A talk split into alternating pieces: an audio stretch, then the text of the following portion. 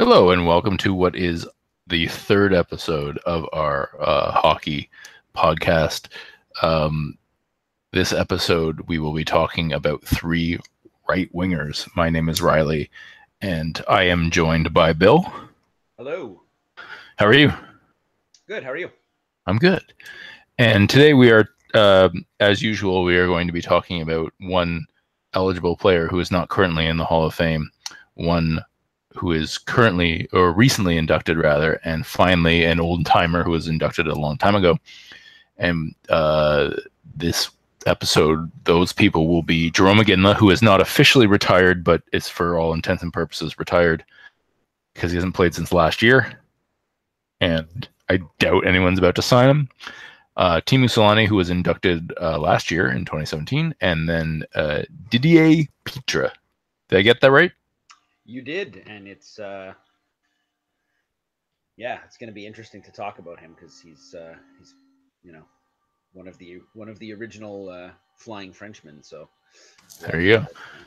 So all all uh, fast right wingers or reasonably fast right wingers. Mm-hmm. Um, before we get into each player, we're just just a reminder of some of the terms you're going to come across um, that we talk about.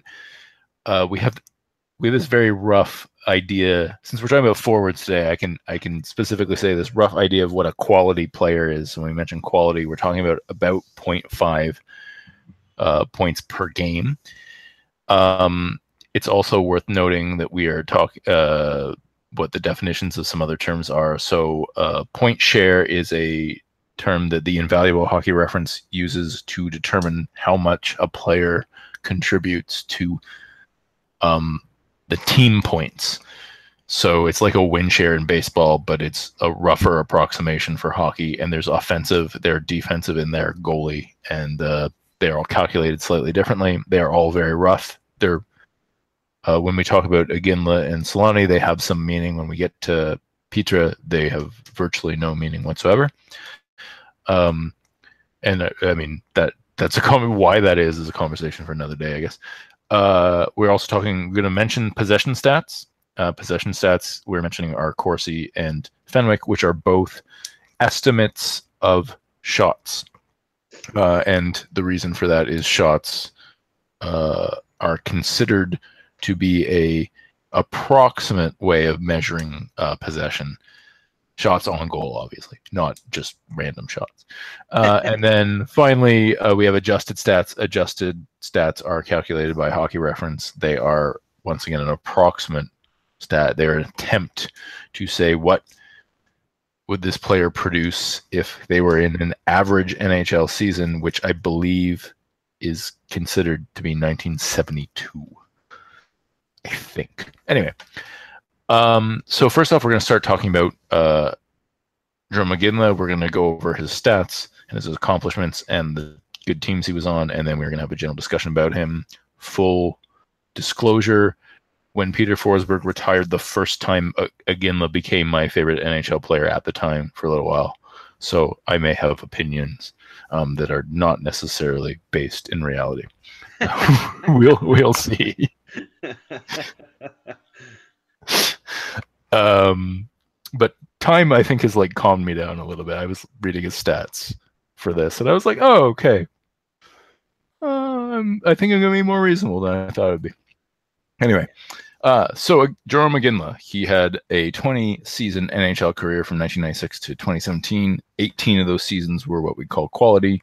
He scored 625 goals, which is 15th all time, as well as 625 assists, and that's 1,300 points in 1,554 games, which is 13th all time. He was plus 30, and since they started calculating ice time in just a year or two into his, I guess two years into his career, he had 1944 uh, uh, minutes on ice, which is, you know, somewhere between a top uh, three and top six, top three, I guess. And then he had 157.9 point shares. He is 14th all time in offensive point shares as well, but that has a lot to do with the number of games he played. In his draft class, he is first in goals, uh, which was 1995. Sorry, he was first in goals, first in assists, first in points, first in games, and 10th in plus minus. He was drafted 11th overall. it's too complicated to figure out where he stands in terms of the per game because Hockey Reference doesn't let us do that. Um, for his era, of the nine players to play in at least 1,250 games between 1996 and 2017, again, lists first in goals, third in goals per game, third in assists, fourth in assists per game, third in points, fourth in points per game, fifth in plus minus, second in offensive point shares, and second in point shares. So you roughly say he's a top three player ish for that period. Um, his 82 game average was 33 goals, 35 assists for 69 points plus two, which is uh, compared to the players we talked about last episode, significantly lower. Um, his three-year peak, which was 2006 to 2009, was an 82 game average of 44 goals, 56 point assists for 99 points plus 13, so significantly better uh, than his overall career. His possession numbers are not good. Um, they're 49.6 Corsi uh, 4 percentage, which means he's below average, or 0.1 Corsi 4 uh, percentage relative, which means he was just slightly better than his teammates, just teeny tiny bit, like um, negligibly, and a 48.9% uh, Fenwick, which again is below average, and uh, minus 0.8 uh, percent Fenwick relative, which means he was slightly worse than his teammates. Uh, but I just wanted, I put a little note here for myself to say that it's worth noting that they started uh, tracking these in 2007, 2008, which was right at the tail end of the best years of his career. Yeah. And um, it's also worth noting that that's an average over those years. And if you look at his 2008 or 2009 or 2010 possession numbers, they're they're almost elite level. It's only the fact that he played forever that drags them down into yeah. below average. Uh, his playoff numbers are 37 goals, 31 assists for 68 points in 81 games plus seven. His adjusted numbers are 706 goals, which is sixth all time, which is crazy. 739 assists and 1445 points, which is 15th all time. Uh, his adjusted 82 game average is 37 goals, 40 assists for 76 points. And then in terms of adjusted points per game, if the qualifier is set at 1,250 games, he's 22nd all time. Um, if he it's dropped any lower than that, he drops out of the top 25. And he's been traded three times all at the very end of his career after he was traded from the Flames.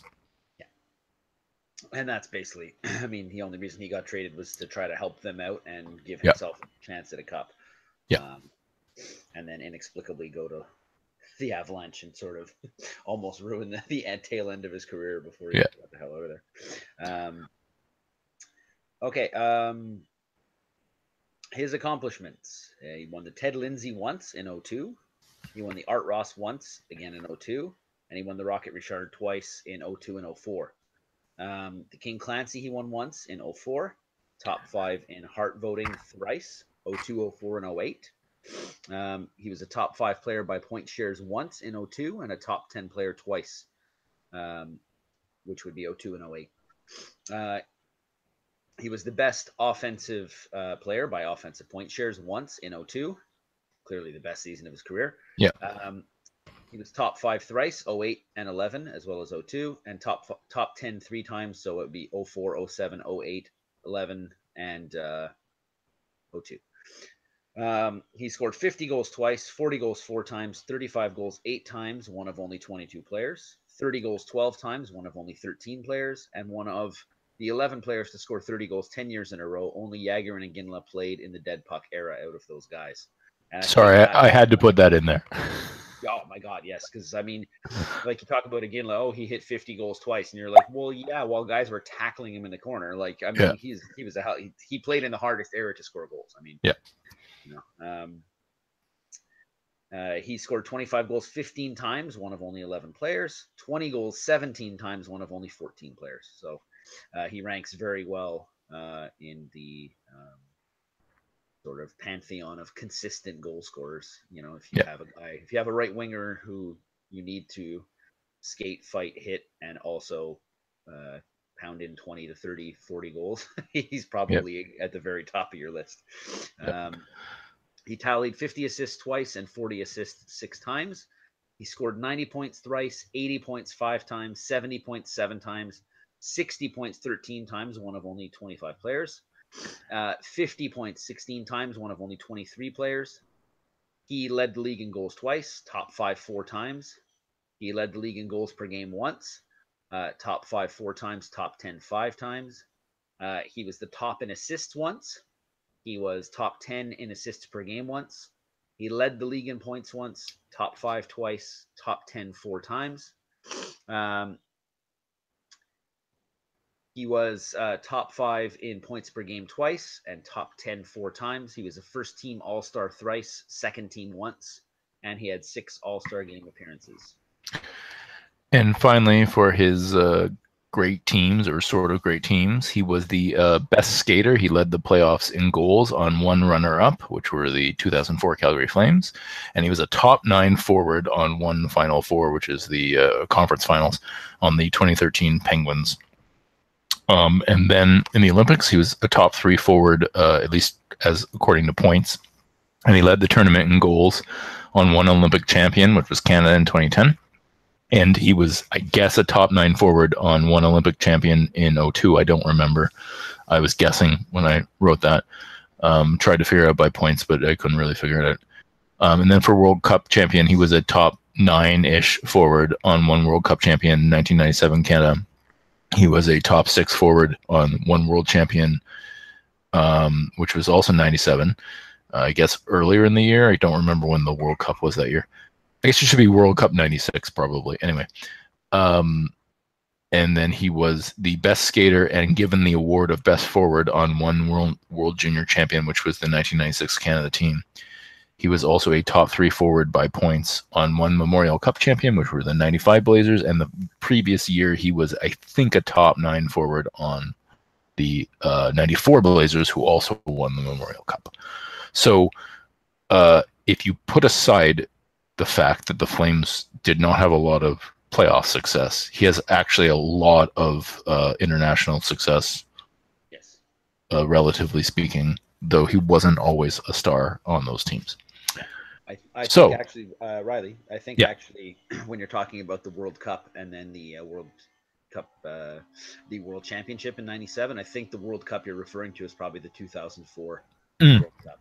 No, '96, uh, I think. Really, I, I, I don't think he was on that team because. Oh, okay. That yeah, that would make sense. I think you're right. Yeah, yeah he couldn't possibly be on that, that team, right? rookie season, and that was a team with like Gretzky and. Oh, you're right. Yeah, you're absolutely right. You're absolutely right. Uh, who knows what I was thinking when I wrote yeah. that? Um, I know that because I was at one of the games in '96. Oh, there you go. Yeah, yeah. And there's no way he would he would have been super young and no one would have known who he was. Canada assembled their super teams. Yeah, yeah, yeah.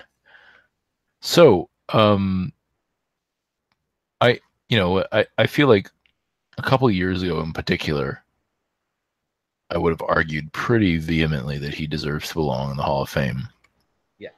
I'm not sure I've changed my mind, but I do think I've like maybe calmed down a little bit. Um, in part because I think much like with when we were talking about with Recchi, but for different reasons, you can make a case that he doesn't. Though I think that case is mostly based on pretending that there's no difference between eras. I think that's the only way you could even make an argument that he shouldn't belong. And even then, I would say he's that argument. I think only makes him a bubble case where you'd have to you'd be able to argue it both ways, probably. Yeah, I mean, you can say like he never scored 100 points in the season. Yeah, you know, he's, he's um, he scored 99. he scored, yeah, he scored in the high 90s. Yeah, yeah. Like yeah, I don't know whether it was 98 or uh, you know, yeah. and during an era where most like most players were considered really really good if they had above 55 60 points. You're like wow that guy's having a hell of a season. Because yeah. like so many games finished you know one nothing two one uh, three two was like a wow that was a good game. Yeah. Like well and and the year one of the two years he led the league in goals he led it he he tied for the league in goals with 41 hmm. right? And he tied Kovalchuk and Nash. Yeah. And that was I believe the lowest gold total to lead the league in like I, I believe it was 30 or 40 years. Mm. It might have been 40. Yeah. Like since the original six era, no one had scored that few goals. And uh so I mean that you know I feel like that puts it in perspective anyway. That I, like I, I would agree with that. I mean, like when you have a league where you know 50 goals is the benchmark and no one hits it and not like just misses out like they miss it by a lot you're like uh, i don't know if that's good and uh, you know they did have an entire lockout which tried to fix the game so yeah and and the thing is also is that like when he did when the lockout changed he went on and like yes his best year relative to the league was was 2 mm-hmm. but if you go by um if you go by like points per game, his best years were actually right immediately post lockout. Yeah. When he averaged, like I said, uh, it's an 82 game average, so it's you know, um, it doesn't it doesn't account for the fact that he was injured and didn't play full 82 games every year, but he was averaging essentially 100 points yeah. um, for those seasons. Uh, obviously, not scoring 100 points because he didn't play 82 games every year, but like you know, he was once the league offense picked up a little bit, he was he was essentially averaging it. So you you know, that I, I think that it's really it's the and not that you can't you gotta think you gotta take the adjusted stats with a grain of salt, but you know I mean he's he's almost a top five all time goal scorer if, uh, on the adjusted goals. Like that's I mean that says how little goal scoring there's been going on in his era. Yeah, absolutely. And it's um one of those things where I think his his stats sort of don't show how dominant he was. Yeah. But like he he you know and you know I'm a Canucks fan so it pains me to say all these awesome things about Jarome Iginla but um, um, given how much we're supposed to hate every flame but he was he, he was a classy guy. He uh, he did basically everything right. You, you can't ever find him doing anything dirty. If somebody did something dirty he made the guy answer the bell. Yeah. Um, he was really a complete player. He could skate because he had all the success on the international ice. I mean you can't be a really good international player, I think, without being able to keep up with in terms of skating because you have the extra ice, and it just sort of seems like it's a it's a much more uh, sort of a patient passing game, and so you have to always yeah. kind of be in motion, and you, you speed kills in the international game, right? So I mean, if he was able to be that good on international ice, it says something. Um, he was completely clutch. I mean, you know, that playoff run, it was like he just kept scoring big goal after big goal. He's basically, yeah. You know, him and Craig Conroy versus the world with Miikka yeah, yeah, yeah. keeping him in the game for sure. Um, although that that, Just, that team had a certain little bit of magic to it, where everybody sort of played out of their minds. Yeah. Um, he had that. Just to interject on the international thing. Yeah. Sorry, just to interject on the international thing for a moment. The other thing about that is like just as a comparison to Recchi last episode, Recchi like didn't get called onto international teams. Yeah and we were like, well, his longevity numbers are too good. We can't like reject him. But here's a guy who, yes, he wasn't the star of these international teams normally, yeah. except for one of the stars on the 2010 Olympic gold medalists. But aside from that, but he was there and he was there consistently, right? Like they, he, if he was available, they wanted him on the team, which says something about his career. Oh, absolutely. Yeah. I mean, uh, you know, by the time they got to the 2010 Olympics, he was on there sort of like as a veteran presence, and you've you've done this before, but he was still a very elite player. I mean, they they you know, if you want to talk about the quality player was, he was he was the guy who made the pass to Crosby, which means he was on. Yeah. You know, in the later stages of his career as like a 14 year veteran, he was on the ice four on four on you know. Yeah. For the Olympic gold medal, and I, that was played in Vancouver, so it wasn't international ice. But I mean, the four on four is a lot of skating, and he was out there no problem with with Crosby, who I think maybe was not considered as defensively responsible back in those days. Yeah, definitely. Um, whether or not he was, he was definitely not considered that way. Yeah. Yeah. So I mean, so putting him out there says I, I think speaks volumes about uh, Iginla, and you know he had he had everything right. He's he had a big slapper. He had a fantastic wrist shot. Um, probably I would say arguable between him and Markus Naslund for that period as to who had the best wrist shot in hockey. Like every time they got the puck, if they were below like anywhere from the ears in, you're just like, oh boy, here you go. yeah.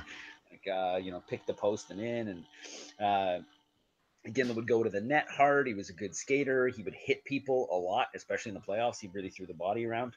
Um, you know, he had that classic fight with Lecavalier in Game Five of the Cup Final, where they were just going head to head like so damn hard, and it was everybody sort of agreed it's one of these like iconic fights because it wasn't two goons, it wasn't to send a message, it was just yeah. two guys playing so hard that they just had to beat the crap out of each other. Um, and you know, I mean, like a really successful career, especially given the fact that he ended up playing on the Flames for most of it, and the Flames were, except for that 2004 year, um, you know, pretty crappy. Yeah, well, they never. That was the only time they advanced even to the conference finals in his entire career with them, and he was there for years. Yeah, absolutely, and it's um, and I mean that that that year was like, I mean, you know, some somebody. Well, actually, you were saying before that uh, his career you know, seems to be over, but I know he was playing with the Providence Bruins on a tryout for a while. I don't know if that would make him eligible to join them for this year's playoffs, but uh, yeah, we would assume that's why he would be doing it, but I don't yeah, know. So may, maybe he's not in game shape yet, and he can't do it this year. But maybe it'll it's something he'll want to try to do next year and hop onto a team he thinks has a chance of going all the way. Yeah, maybe. Um, I was actually, I was wondering, like, really wondering why he wasn't at the Olympics for Team Canada, and then I heard about the injury and was like, oh, that's why. Otherwise, for sure, he would have gone. yeah. yeah. um, the, uh, but yeah, it's like one of those things where you think about his career. People say, oh, he never won a cup, but it's like two gold medals. Uh, you know, he came really close to winning a cup. Yeah, that's it. And I, honestly, I think a lot of people would argue that Gelinas did score in Game Six, and the Flames I. I would be one of those people. Yeah, yeah, me too. And I, again, as Canucks fan, admitting that the Flames yeah. probably won the cup is a real piss off. But I mean, it uh, it seems much more likely to me that that puck went in than it didn't go in, given the yeah. like, little video explanation they gave. But that's typical NHL stuff. Um, yeah. But you know, it's like even if he didn't win that cup, he brought them to the brink of a cup. Basically, you know, him and Craig Conroy, and it's like in in an era where man, was it hard to get through the West. And they, you know, they beat some really good teams and they were just absolutely on fire. Like I just remember yeah. them winning like the series against San Jose, and you're just like, man, Calgary is just like they're everywhere. They get every break, every bounce. They're they're. It was also like, it was one of those teams that you could like as a Canadian, you just sort of well, I can't speak for Canucks fans or Oilers fans, but at least on this coast, you sort of just like you just you jumped on that bandwagon. I, like I, I, think everyone in Canada jumped on that one. I was firmly on that bandwagon that year. By, by the time by the time they made it, because uh, they because they beat Vancouver in round one, so I think for round two I was definitely against them. But then by the time they got to round three, I'm just like I kind of want to see them go all the way now. Like I like Marty Gelinas enough for uh, let's let's see this thing through. Yeah. Um, yeah. And they were just a very likable team and such like an underdog, and they just kept pulling it off and pulling it off, and the whole city city of Calgary was going crazy with the red mile. Yeah. Um, I remember talking to my grandmother, and she's like, "Boy, they sure are excited about the Flames." I'm like, "Granny, don't look outside. There's lots of topless girls. Calgary's going crazy after every playoff win." um, so it's uh, yeah, I I think that he, you know, I think if you if you adjust for era and you look, even if you just look at the era and that he was one of the top couple forwards in his era because you know like i said when i was reading it off there's i mean i, I didn't lower the qualifier but yeah for those 10 or so players who played as many games as he did over a 20 year period you know he's he's uh in the top three in most of the offensive categories a couple times he's in the top four and that's only because his assists are lower. Um and uh you know I, I think it's it's easy if you just if you look at like his single season best single seasons, you could say, especially looking at the 80s, well, this guy wasn't dominant, but we know that's not true. Yeah. And in addition to briefly being dominant, he was also he had also a really long career. I mean, there are only like I think I you read this out. There's only 11 players who have ever scored 30 goals 10 years in a row. And mm-hmm. Gets forgotten in that conversation because usually when they hockey media talk about it, they talk about the guys who did it from the first the first ten years of their career, yeah. which for some reason they do that, and that knocks off Iginla. I don't know why they do that, but they do. Um, and it knocks off one other person on that list. I can't remember, but that list is like it's the people you would think it would be. Yeah. Um, it's Gretzky, it's Kurri, it's Jagr, it's uh, Gartner, it's Ovechkin, who just joined it recently. Yeah. Um, it's uh, you know the, the the usual suspects, and that's in addition to having those you know leading the league in goals a couple times, twice, and being up there a few more times. He also just regularly scored for a decade. A decade. And he you know there's a very short list of people who did that. Even yeah. and most of those players played in the 80s yeah, when it was exactly. when you know as i used to used to say when i was younger about 1993 though this applies also to like 19, i think it was 1982 was the really and 86 were the really crazy years in the 80s but they were all crazy. My grandma could have scored 20 goals in the 1980s like it was just it was easy. Yeah. And I think Semenko had like 30 goals one year, and everybody, I think a lot of people were like, yeah, but if you put a fire hydrant with Gretzky on that line, it would have scored 40. yeah. Yeah, exactly. Like yeah. there, it's, it seems like when you say 11 players have done this, it seems like a rare accomplishment, but most of those players did it when it was easier to do it. So it really is a rare accomplishment for, um, you know, oh, so I think actually, Mats might have been on that list too, which would mean there were three players who did in the dead puck era. But regardless, not many. Yeah. And yeah, I, I mean, I, I don't need convincing with Iginla because I thought he belonged anyway. But like, I I think that you know I think the case is pretty solid as long as you're willing to recognize that the late '90s sucked. Yeah, well, it's it's really like you know Jersey wins the cup in '95 you know, by the time the Avs win it in '96 over Florida, Florida makes it all the way to the Cup final just by trapping the hell out of everybody and having uh, really hot John Vanbiesbrouck. And then everybody sort of saw like, wow, that's like two years in a row that like you can win, you can get to the Cup by just trapping the shit out of people. They they just all started doing it right, and so that like Iginla's career starts basically when the trap sort of sets in, and yeah. then you end up with Dallas playing a very very effective trap and winning a cup. Um, yeah and even the really basically unless you got Detroit, Colorado, it was trap, trap, trap. yeah, yeah. and so that's why I mean that's why that rivalry was so good in that area. Like, wow, these are the only two teams who actually like, kind of play hockey the way it's supposed to be played. Everybody else was sitting back. Yeah. Um, you know, and for him to have scored 625 goals playing a good or at least the prime of his career during that era. And I mean, by the time we got to 2004, it was like borderline ridiculous where you're like, you're allowed to do anything out there. Like it's just yeah. like you can you can tackle a guy in the slot and it won't even be a penalty. Like it was just crazy. Yeah. Um, I think people who didn't sort of live through that era and now see the the high flying way the NHL is now sort of forget that oh yeah we had that dead puck era where like it was ridiculously hard to score goals and if you weren't one of the if you weren't the dominant player on your team you won't have quote unquote hall of fame worthy stats like it's just not going to happen yeah so i mean it's definitely. I mean, even then, we're still we're definitely the goals are up, but like they're nothing like they could, used to be. No. You know, still to this day. Yeah. I mean, well, I, I, don't want it to be like the '80s either. You know, I. Yeah. No, me too. Yeah. Because like it's it, the number of people who scored 100 points in the '80s. I mean, there's some guys.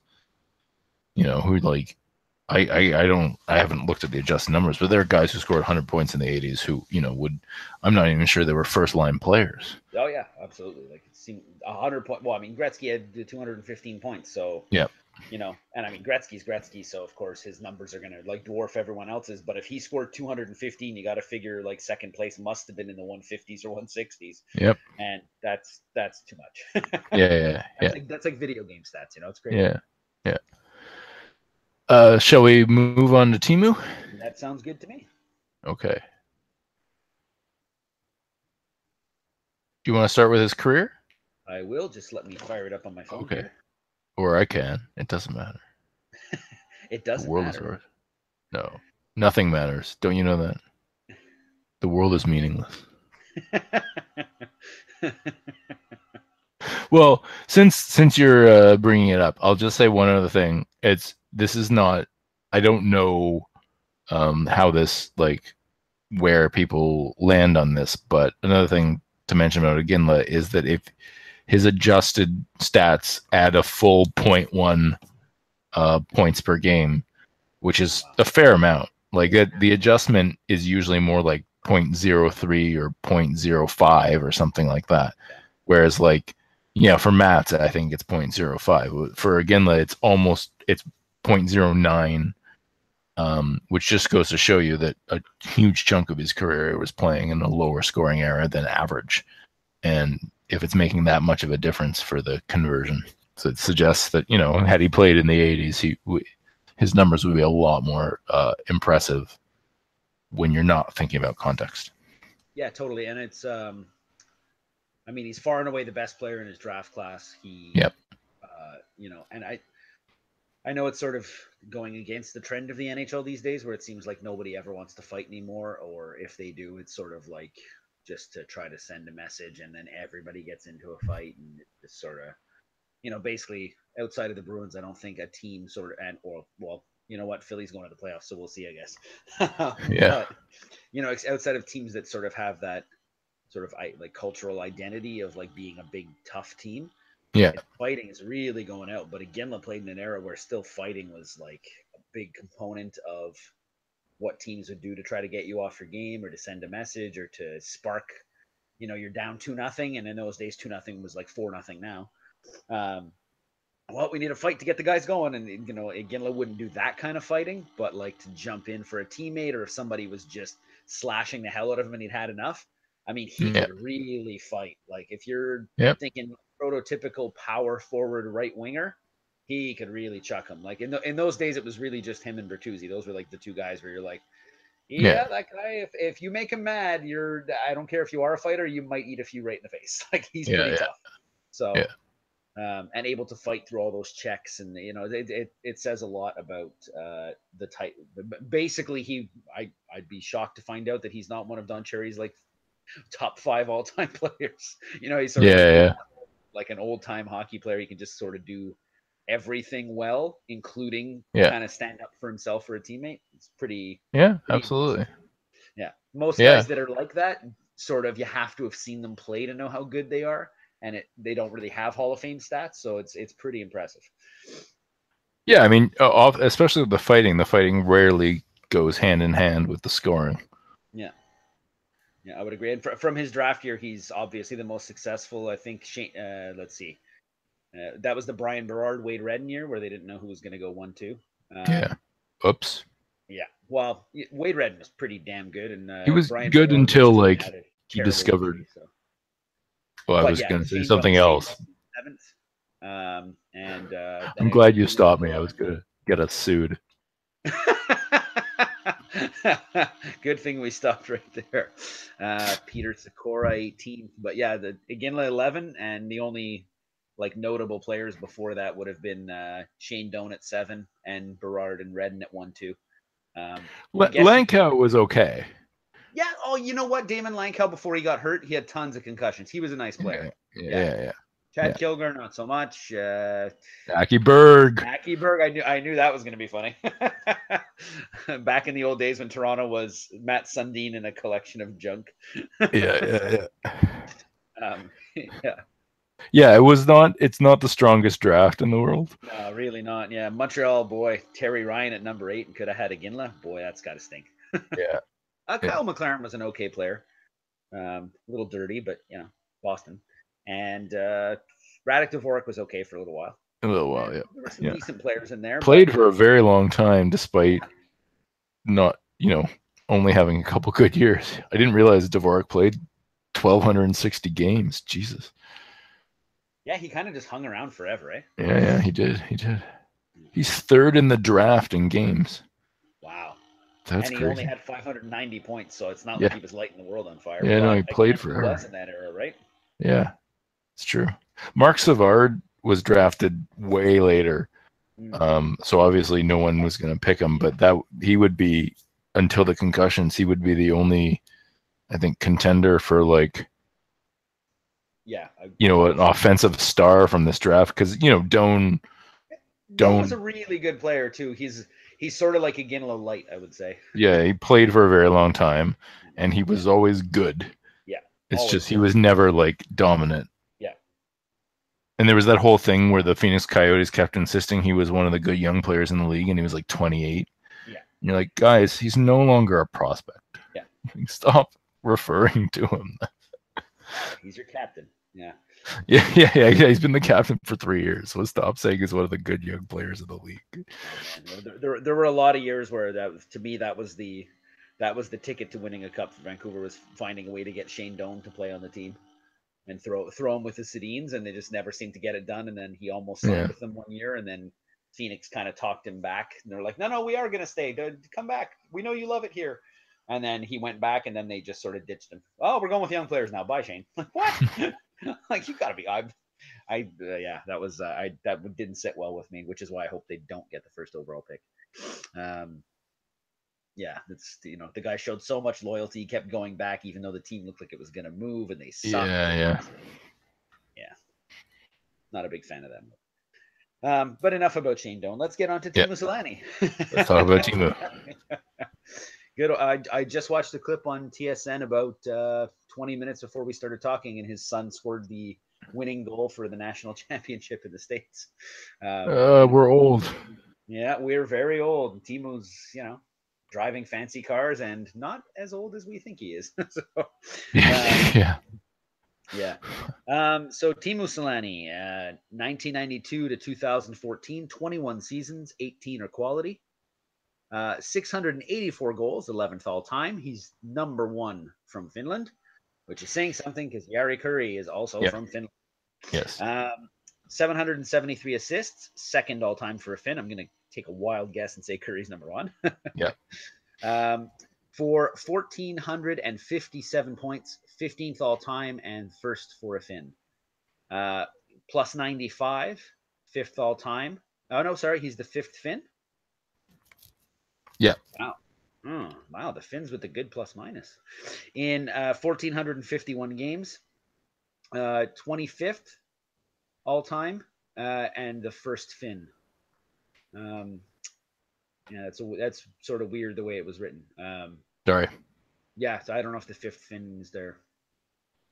Yeah, I, I have a feeling that that shouldn't be there. Uh, but anyways, I'm gonna go ahead and say plus 95 in 1451 games, which would put him 25th and the first Finn, or, or unless that's also referring to points somehow. But I think it's the plus minus. Um, 1807 uh, average time on ice, um, and a 172.3 uh, point share, which puts him 16th all time and the first Finn. Um, Selanne is sixth all time in offensive point shares, first Finn. And uh, of his era, of the nine players to play in at least 1,300 games between 1992 and 2014, Selanne is first in goals, second in goals per game, uh, points points per games, offensive point share, and games. So he's second in all of those. Uh, do we know who was first? Uh, do we know who was first? That's a really good question. Um, I was thinking probably Jagr, but Jagr. Yeah, that's yep. my guess. Um, fourth in assists, uh, fourth in assists uh, per game, and third in point shares. Um, his 82 game average, uh, 39 goals, 43 assists for 82 points, and a plus five with a 9.7 point share. His three year peak, 96 to 99, had an 82 game average of 54 goals, 55 assists for 110 points, and plus 21. Notable to say that that's the very start of the dead puck era, too, and he yep. was still scoring like crazy. So, yep. Um, didn't he? Am I mistaken, or did he win the first two ever Rocket Richard trophies? He did. He did. Yeah, yeah. Or at least the first one. He won the first one. Yeah, I think he won the first two actually. Okay. And I think Bure won one. So I think it was those three guys, uh, those two guys who started it off. Uh, when once they actually awarded a trophy. Before that, it was just whoever had the most. Yeah, just the first one. I think he might have led the league in goals the year before too. Okay, okay. But yeah, he was a hell of a player in an era where boy scoring was hard. yeah. um, his possession since uh, 2007, um, 49.5 um, Corsi with a negative 0.1 relative Corsi, uh, a 49.3 Fenwick, and a negative 0.7 Fenwick relative. Um, so he's, you know, possession, he's kind of right there, right? So, um, but it's that's the tail end of his career too. Yeah, that's it. It's not fair, right? I mean, before that, he was, yeah. you know, he, that's it. Um, so it's really hard to say. Um, his uh, playoffs: 44 goals and 44 assists for 84 point, uh, 88 points rather. Better than that. Uh, and minus 16. I figure that goes with trying to think of like what years he would have been in the playoffs where he would have accrued all that minus because that Anaheim team was pretty damn good. Um, yeah, I don't know. Yeah, that's weird. Uh, you know what? Maybe his uh, his very early years with the Jets when they just get smoked out of the playoffs in the first round. Definitely a possibility. Yeah. Um, his adjusted stats: 741 goals, which would be fourth all time. 824 assists for 1565 points, which would be ninth all time. Um, his adjusted 82 game average: 42 goals, 47 assists for 88 points. His adjusted points per game, if the qualifier is set at 1,250 games, Selanne is, ninth, Selanne is ninth all time in adjusted points per game. If the qualifier is lowered to 1,000 games, then Selanne is 11th all time uh, in adjusted points per game. If the qualifier is lowered to 750 games, Selanne is 19th all time in adjusted points per game. Um, he was traded twice in his prime, um, although uh, I I'm trying to think. Wasn't there that year that like they also uh, it was Selanne and Kariya went and signed? Yeah, it was later. That was later. Okay. Yeah, so he's traded Jets to Sharks, right? Yeah. And then Sharks to Ducks. Okay. And, yeah, yeah. And his contract finished, and then he and Kariya signed to the Avalanche for a year, and they both had terrible years. Yeah. And then they. And then they, and then Selanne went back to the Ducks. Yeah. And then he, and then discovered he could still play hockey. Yes. Yeah, he sure did. yeah. Um, uh, okay, so the accomplishments. Go ahead. Are uh, he won the Calder in 1993. He won the first ever Rocket Richard in 1999. He also won the Masters and uh, Masterton. I always do that. Um, in 2006, that's the comeback player of the year, I believe. Uh, he was top five in Hart voting three times in 97, 98, and 99. And he was a top five player, overall player by point shares four times in 93, in 97, 98, and 99. There's a theme here. Um, he was the best offensive player in the league in 1998, and he was top five um, five more times, or five total times. So 98, 93, 97, 99, and 07, which is crazy because that's way later in his career. And then he was uh, top 10 three more times in 96, 06, and 11, um, which would have been 20 years into his career, just about 18, I guess. He scored 76 goals in 1993, famously, um, breaking the league rookie record at the time. He's one of only six players to have at least 75 goals in a season. He scored 50 goals three times, one of only 20 players to do so. He's he scored 45 goals five times, one of only 18 players to do so. He scored 40 goals seven times, one of only 17 players to do so. He scored 30 goals 10 times, 25 goals 16 times, which one of only seven players to do so, and 20 goals 17 times, one of only four 14 players to do so. He tallied 60 assists twice, 50 assists, 50 assists six times, 40 assists nine times. He scored over 130 points once, one of only 23 players ever. Uh, he scored 100 points four times, one of only 25 players to do so. 90 points six times, one of only 23 players to do so. 80 points nine times, one of only 23 players. 70 points 10 times, 60 points 12 times, and 50 points 15 times. He led the league in goals uh, three times, uh, top five five times, and top 10 in goals six times. He led the league in goals per game twice. He was in the top five five times and the top 10 six times. He was top five in assists once and top 10 in assists five times. He was top five in assists per game once and top 10 twice.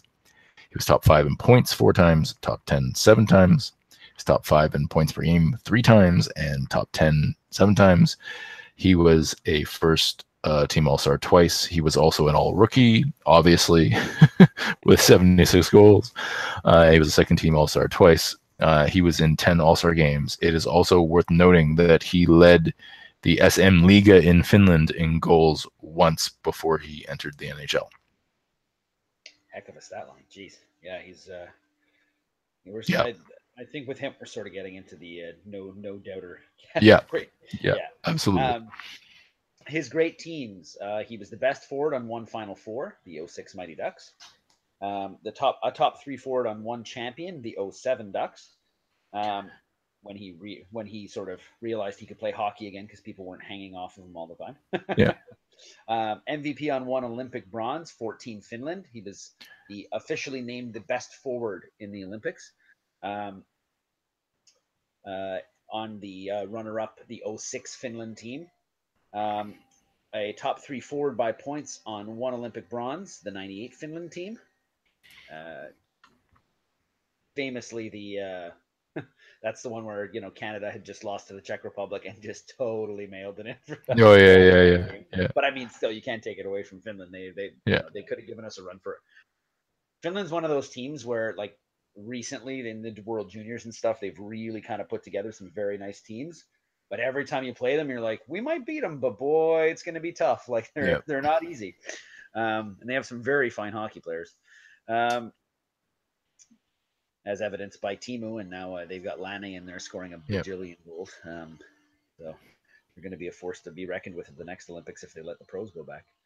Um, so he was a uh, top three forward by points on that Olympic bronze in '98 in Finland, uh, '98 for Finland in Nagano.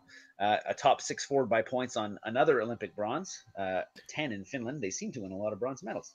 Yes. Um, a top three forward by points uh, on one world championship runner up, uh, 99 in Finland, uh, 99 Finland, and one bronze 08 Finland.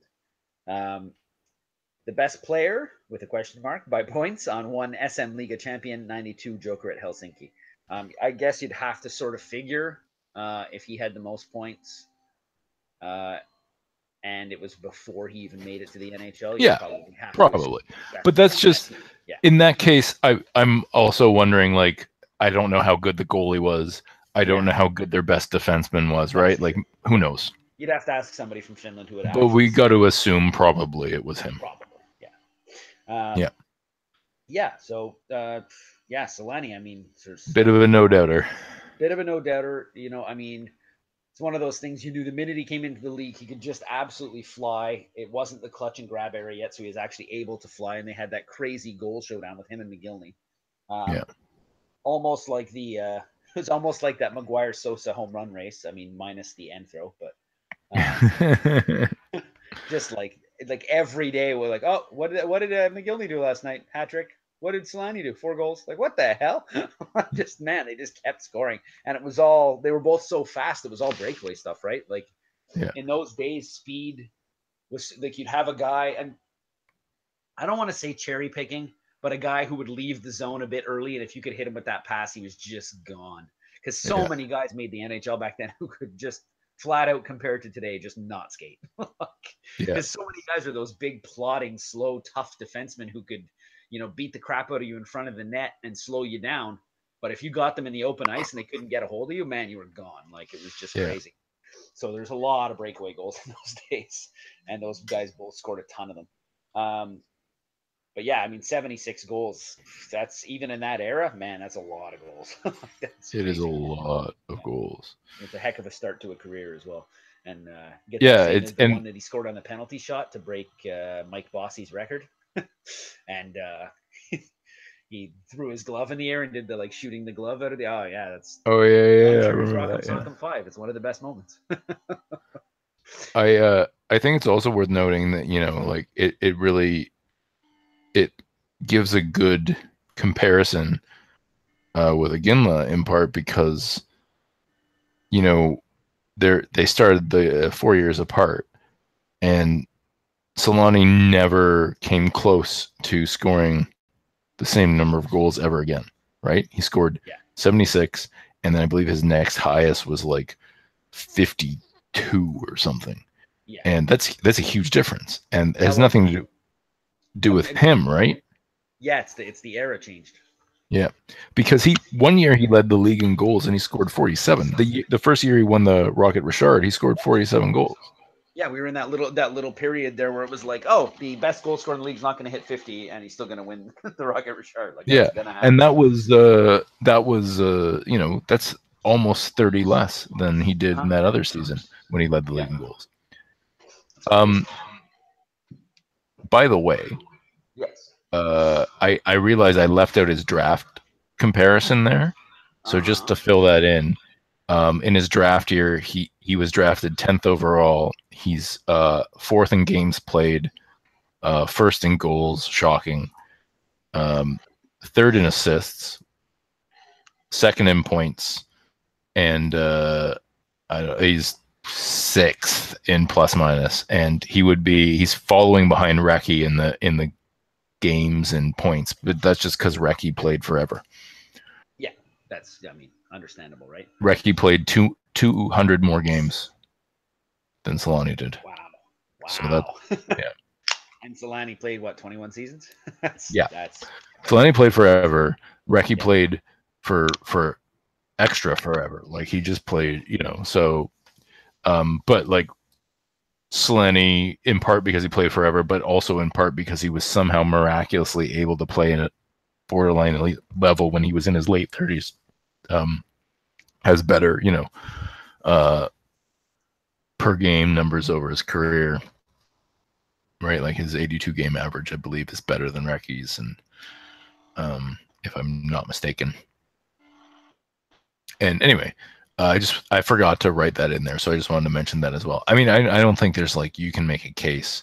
Not only can you not make a case that he doesn't belong, I think, though I wouldn't argue that Selanne was better than Jagr, and I wouldn't argue that Selanne was better than someone like Howe. I do think you could at least, looking at this resume, you could at least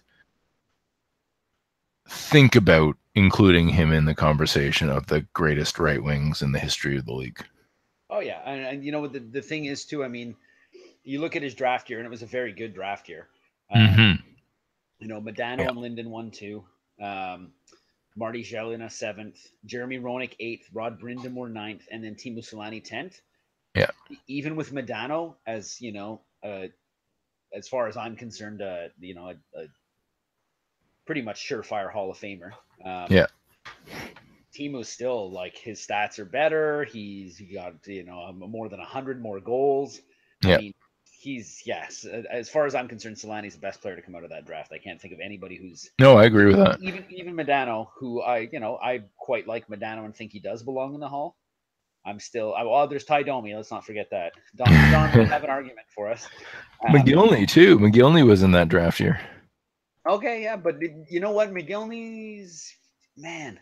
No, we'll we'll we'll have that conversation yes, when we get yeah. there. Yeah. yeah. Um, I guess which won't be that long from now, I think, because he's he's going to be he's going to be on that eligible list soon. That's true. Yeah. Or he is on the eligible list. I mean, he'll be on our eligible list soon. Absolutely, yeah, I think so too. Yeah, so well, we'll we'll we'll get to that. But you know, there's a there's a few very fine players in that draft, but I, I would I would put Selanne above everybody else. Yeah, I agree with that. I think I think safe to say. Um, the only person who has more points than him um, has like 70 something more points than him and did that in 201 more games. Exactly. Yeah. So, you know, that's, uh, and yeah, the rest of those guys, I mean, there's some really good players in there, but I think it's, it, I agree with you. I think it's safe to say, hands down. And honestly, in terms of the certainly the the wingers of his era. The I think the only one right wingers anyway. The only one who uh, from his era that you would say is better is Jagr, and you know I think unless I'm missing somebody. I I don't see anybody else in uh, in that era that I would. I mean, in terms of like, I guess you would say yeah, Jagr's. I don't know. It's hard to say because Jagr's um, I guess you'd say more of like a classic hockey player, whereas Selanne sort of did it all with like speed at the very beginning, but then yeah. like Selanne's game grew and he sort of adapted to the way that you had to play to score goals. You know, the, the good one timer, the good wrister, finding spots in the slot because you just you couldn't get the breakaways anymore because they were always trapping the crap out yeah. of you. So yeah. I mean, he still scored goals. Like basically, no matter what you did, he was gonna score some goals. Like that yeah. was gonna happen. So, and uh, I remember back in 07, I was watching, I was living in Japan at the time and went over to my buddy's place because he had a sling box so we could watch uh, Vancouver and Anaheim play at like 10 in the morning. and I remember Selanne came onto the ice and I'm like, oh my God, look out, Selanne's on the ice. And it was a really close game. one of the Vancouver defensemen lost his stick. I'm like, oh, Selanne's totally going to score. and sure enough, the puck goes right to him. Defenseman doesn't have a stick. He bats it out of midair in the net. I'm like, oh, damn it, Selanne, You're so good. just, I kind of could feel it coming like, oh, boy. Yeah. That guy is on the ice. You know, he's, well, he's one of those guys. He gets on the ice. You're instantly worried if you're a fan of the opposing team. Yeah, yeah, yeah. Absolutely. I think he was just, you know, it's, we, you know, it was uh, I I didn't watch anybody but the Leafs in 1993 because I was young and more of a baseball fan. Um, and the base and it was the only reason I was watching the Leafs in 1993 is because it was the cool thing to do because they were suddenly good. Um, so I wasn't I didn't really follow the the goal race real time like you did, yeah. but like it is you know he I was a serious hockey fan by the time that he was leading the league in goals when it was impossible. It was very hard to score. Um, and you know he made a big impression on me then and then of course he really made a big impression on me when he sort of resuscitated his career after colorado yeah and just didn't seem to age for a while oh yeah and you were just like there was that year i think it was 2011 yeah it's 2011 when he scored 80 points mm-hmm. and he was 40 yeah it was his well, it was his age 40 season. I don't know exactly when he turned 40 that year. But, yeah. but like and you're just like, what? Yeah. You're 40. How are you and like that's one of the things that I find really impressive with his career, in addition to like the stats. And I think he has a, you know, I think we're both agreed he's a no doubter, but like, you know, Recchi wasn't scoring uh 80 points at 40. Um if Iginla made it to 40. He may have, he might have been 39. I'm not 100% sure. He wasn't scoring 80 points. Like, this is, that's a hard thing to do, you know, and y- Jagr's done similar, somewhat similar. He hasn't scored 80, but he's scored like in the 60s. Yeah. But like, it's pretty, I mean, some of that is just, you know, yes, we live in a world now where there's stuff available for you to stay healthy longer, stay fit longer than used to be able to. But still, it's it's pretty damn impressive to like oh, yeah. to you know he did have one or two bad years, um, three I believe total, but like. Yeah. That's not a lot when your career is 21 seasons long, and yeah, no. I mean, he's just had an incredible career, and it's you know, there's nothing you can you can't really you know he was he's I think it's it's between him and Kurri uh, about who's the best Finnish forward anyway of all time and, and possibly best Finnish player ever. And like the one thing you can say about Selanne that you can't say about Kurri is like Selanne never had a Gretzky. Exactly. You know? Like that year he scored 76 goals. The best players on his team were like Tkachuk and Housley or something like that, right? Like yeah, he, with but, with like apology said, like, to those guys, they're not Gretzky. No, definitely not. And the thing is, you know, he he came in and it was like for for Mogilny and Bure and Selanne, and there's probably some speed burner I'm forgetting about. Um, I want to say Russ Courtnall, but probably not. um, I really like Russ Courtnall though. Um, but like you know, they had like these speed demons who like like kind of like Paul Byron's doing right now in Montreal, where it's like, how many breakaways does that guy get? Like he's just everywhere. Like just yeah. And it's, you know, back in that era too, the emphasis on defensive zone play wasn't as strong as it is now. Like the the European coaching with this trap and the left wing lock and all these like systems hadn't quite come in yet. Yeah, yeah. So you could kind of cheat a bit. And if you got a step on a guy, they were all so fast. It's like, oh, he's got a step. That's a breakaway. And like, I, I remember watching Bure, and of course, the same must have been true of Selanne and Mogilny at the time. I didn't watch as many of their games because you just, well, quite quite honestly didn't have access to them in those days. Um, yeah.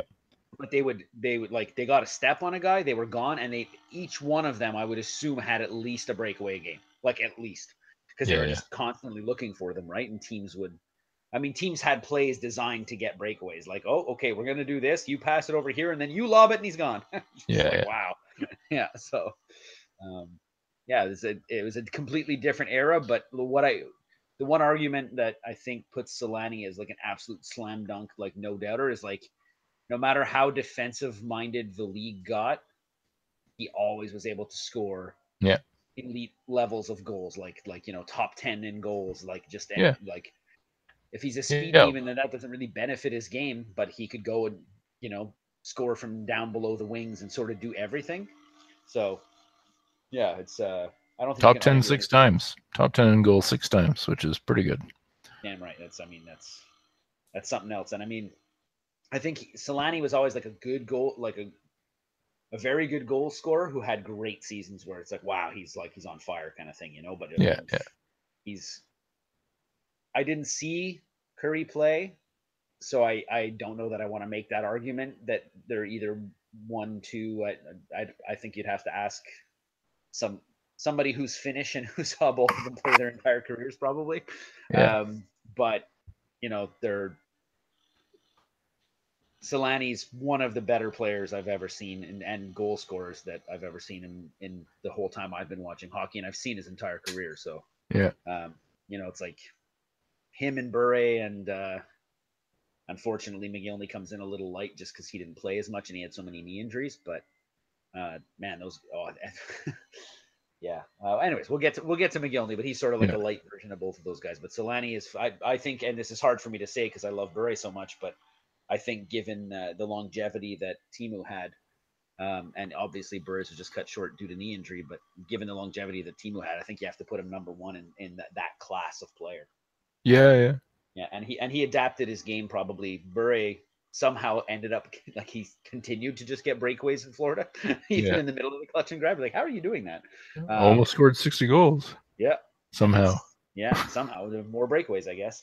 Um, but uh, but Selanne was able to adapt his game a, a, lot of different ways, and I have like tons of respect for that because it's not when you when you do something as well as Selanne did that to not continue to just do the same thing because that's what worked before is pretty incredible. So yeah, absolutely.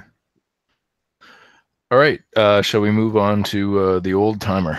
Yeah, Didier Pitre. All right. Yes. Um, I'm going to start with his career.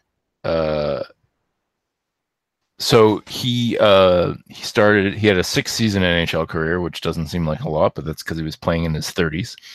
Uh, from the start of the league in 1927 until 1923, four of those seasons are quality by our standard of 0.5 per game uh, points per game. But the thing is, it was the uh, it was the late teens and early 20s, and the the per game numbers were all over the place. Different years. Um, there wasn't really a pattern back then um, for a few years. Uh, he had six. He scored 64 goals total, which uh, at his at his retirement was 12th all time somehow, and uh, he had 33 assists, which was 11th all time, and 97 points total in his entire career in the NHL for 14th all time at his retirement. Uh, and that was in 127 games, which would have put him ninth. And he's had 8.7 point shares, which now you could put up in a good NHL season. and that made him 20th all time at his retirement. At his retirement, uh, Pitre was 17th in goals per game and APG and or sorry assists per game and 18th in points per game.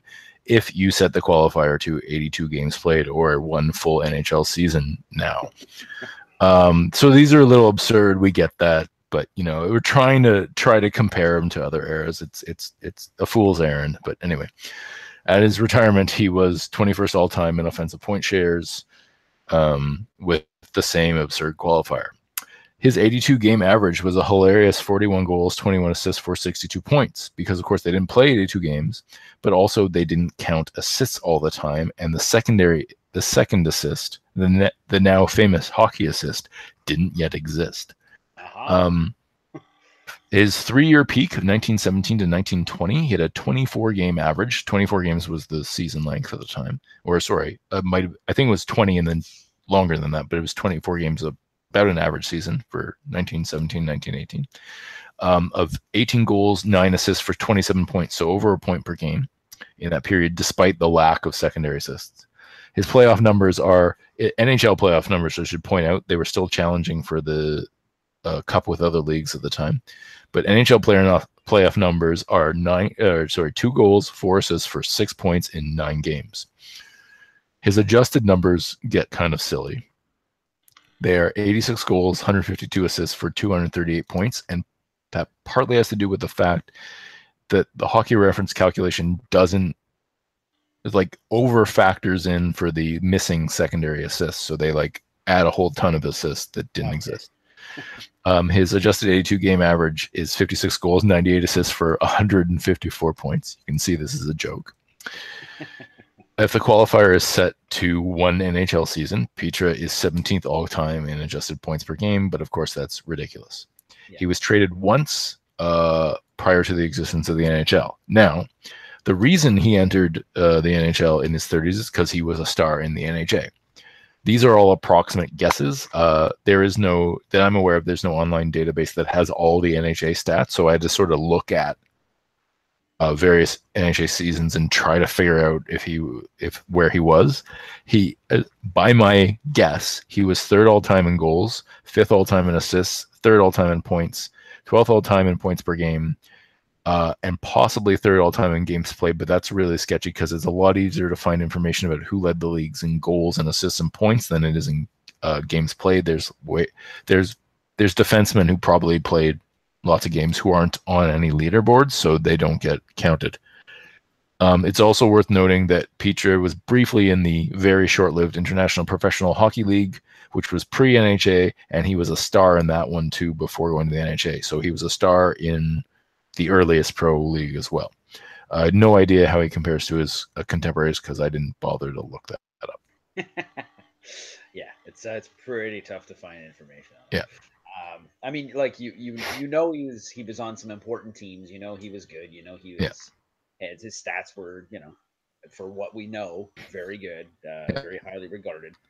Um, but it's hard to know that. Um, know that definitively, anyways. Um, his yeah. accomplishments: top ten offensive player uh, by offensive point shares twice in 1918 and 1919. A uh, top 10 defensive player by DPS once in uh, defensive point shares, that is, uh, once in 18, but uh, there's a big asterisk right um, uh, top five in goals once, top 10 thrice, top 10 in goals per game thrice, top five in assists once, top 10 twice, top five in assists per game once, top five in points once, top 10 thrice, top five in points per game once, top 10 thrice. Uh, Pre NHL, he led the IHL or the IPHL, as you just referenced, in 1905 1906 in scoring and led the NHA in assists and points in 1915 1916. Um, great team. So this, uh, you know, the Stanley Cup was always vied for by multiple teams. It was a Challenge Cup sort of thing. Um, uh, he was a top three forward potentially, uh, and led the NHL playoffs in assists on one NHL champion, the 1919 Canadiens. The cup was canceled due to the Spanish flu, uh, which we covered in the last episode, yep. which killed Joe Hall. And th- yes. thereafter in his career, Didier Pitre became a defenseman because they're like, well, we got a lot of forwards. You seem to be able to play defense. You go do that. And he actually was able to play defense because he used to be a rover when they had. Oh, okay. Interesting. So, yeah, they're like, oh, you you you're used to skating all over the ice. Here, you you be that guy. Um, so like, and I mean, he was born in 1883 and started playing hockey. Uh, you know, he was playing as early in like professional by like 1904. Um, so I mean, really, you know, from his early 20s, he had been a rover. Then they changed the rules, and there was no more seven man hockey. But he yeah. sort of knew how to play defenseman defense, and he actually finished his career as a defenseman. Um, so oh. pretty pretty impressive to have that sort of versatility. Yeah, absolutely. Um, but then you know, of course, his points at the end would have declined. You know, yeah. crazy. Um, so uh, he was a top six forward on two NHL runners up, the 1918 and 1923 Canadiens. He was the best player, led the playoffs in goals on one Stanley Cup champion, the 1916 Canadiens and one Stanley Cup runner up, the 1917 Canadiens. And uh, he was a reserve on one Stanley Cup runner up, the uh, in 09 Professionals. Um, so, I mean, it's interesting to think about Pitre, but I mean, it's almost sort of like Joe Hall, except without the you died, so you should you died for hockey, therefore you should be in the Hall of Fame. Um, you know, he was a member of uh, the Flying Frenchman. You know, like the the Canadiens still have that nickname, and yep. it was uh, him and Jack Laviolette and uh, Newsy Lalonde. Um, Yeah, just a note on that. We've decided that Jack Laviolette wasn't good enough as a player to talk about. so. yes. Yeah. We're, we're, we're not going to talk about that other member, but I'm sure we'll get to Newsy. So yeah, we're getting to Newsy. Yeah, two, for two sure. thirds of the Flying Frenchman will be discussed. Yeah, yeah. And Jack Laviolette will be mentioned. Um, but you know, he played for uh, Le National when uh, when they were a team in the NHA back in the old days. Um, he played for the Soo Indians. He played for the Montreal Shamrocks. He played for the Edmonton Eskimos. Um, and then not the football team. um, uh, and then he played for the Millionaires, both in Renfrew and the Vancouver Millionaires. Uh, so that's you know he won a cup with uh, the Vancouver Millionaires, um, and then with the uh, with the Canadiens for all those years. So I mean he's you know multiple cups was clearly one of the best players of his generation. Yeah. Um, and you know sort of was like a, I guess you would say like a foundational player or a you know a top line player with the very early incarnations of the Canadiens when, you know, they were the French Canadian team in Quebec, sort of like getting that. Um, you know, the, the, the old NHA used to always have like, uh, you know, an English Montreal team and a French Montreal team. Yeah. Because Quebec's just always been that way. um, and, you know, to, to be one of the f- first members of the Flying Frenchman and, you know, with the stats he had, the versatility he had, it's pretty hard to make an argument that he shouldn't be in, even though we don't really have much statistical basis. But it seems like he was definitely one of the better players of his era, and when he was playing forward, did score quite a few points. so I think it's it's it's hard to say he doesn't belong because I mean, by rough estimate, he was one of the top three offensive players in the NHA. Well, I mean, I know his points per game weren't that great, but that's I didn't say, I didn't mention that the reason is he's only 12th all time in points per game in the NHA by my estimation is because a lot of the guys ahead of him played half or a third as many games as he did. Yeah. Totally. He supposedly, by my guess, he's third all times in games, and mo- and the guys who are the top five or four or something are all played hundred something games in the NHA.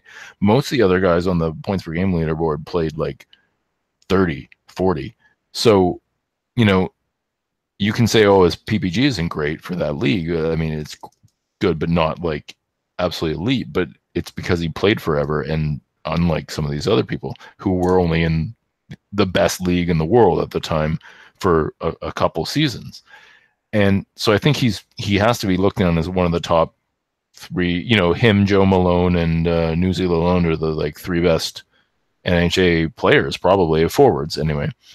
Um, and uh, and then the fact that he was able to come in in his mid 30s in the NHL and have a couple years where he was a star, um, despite the fact that he was old.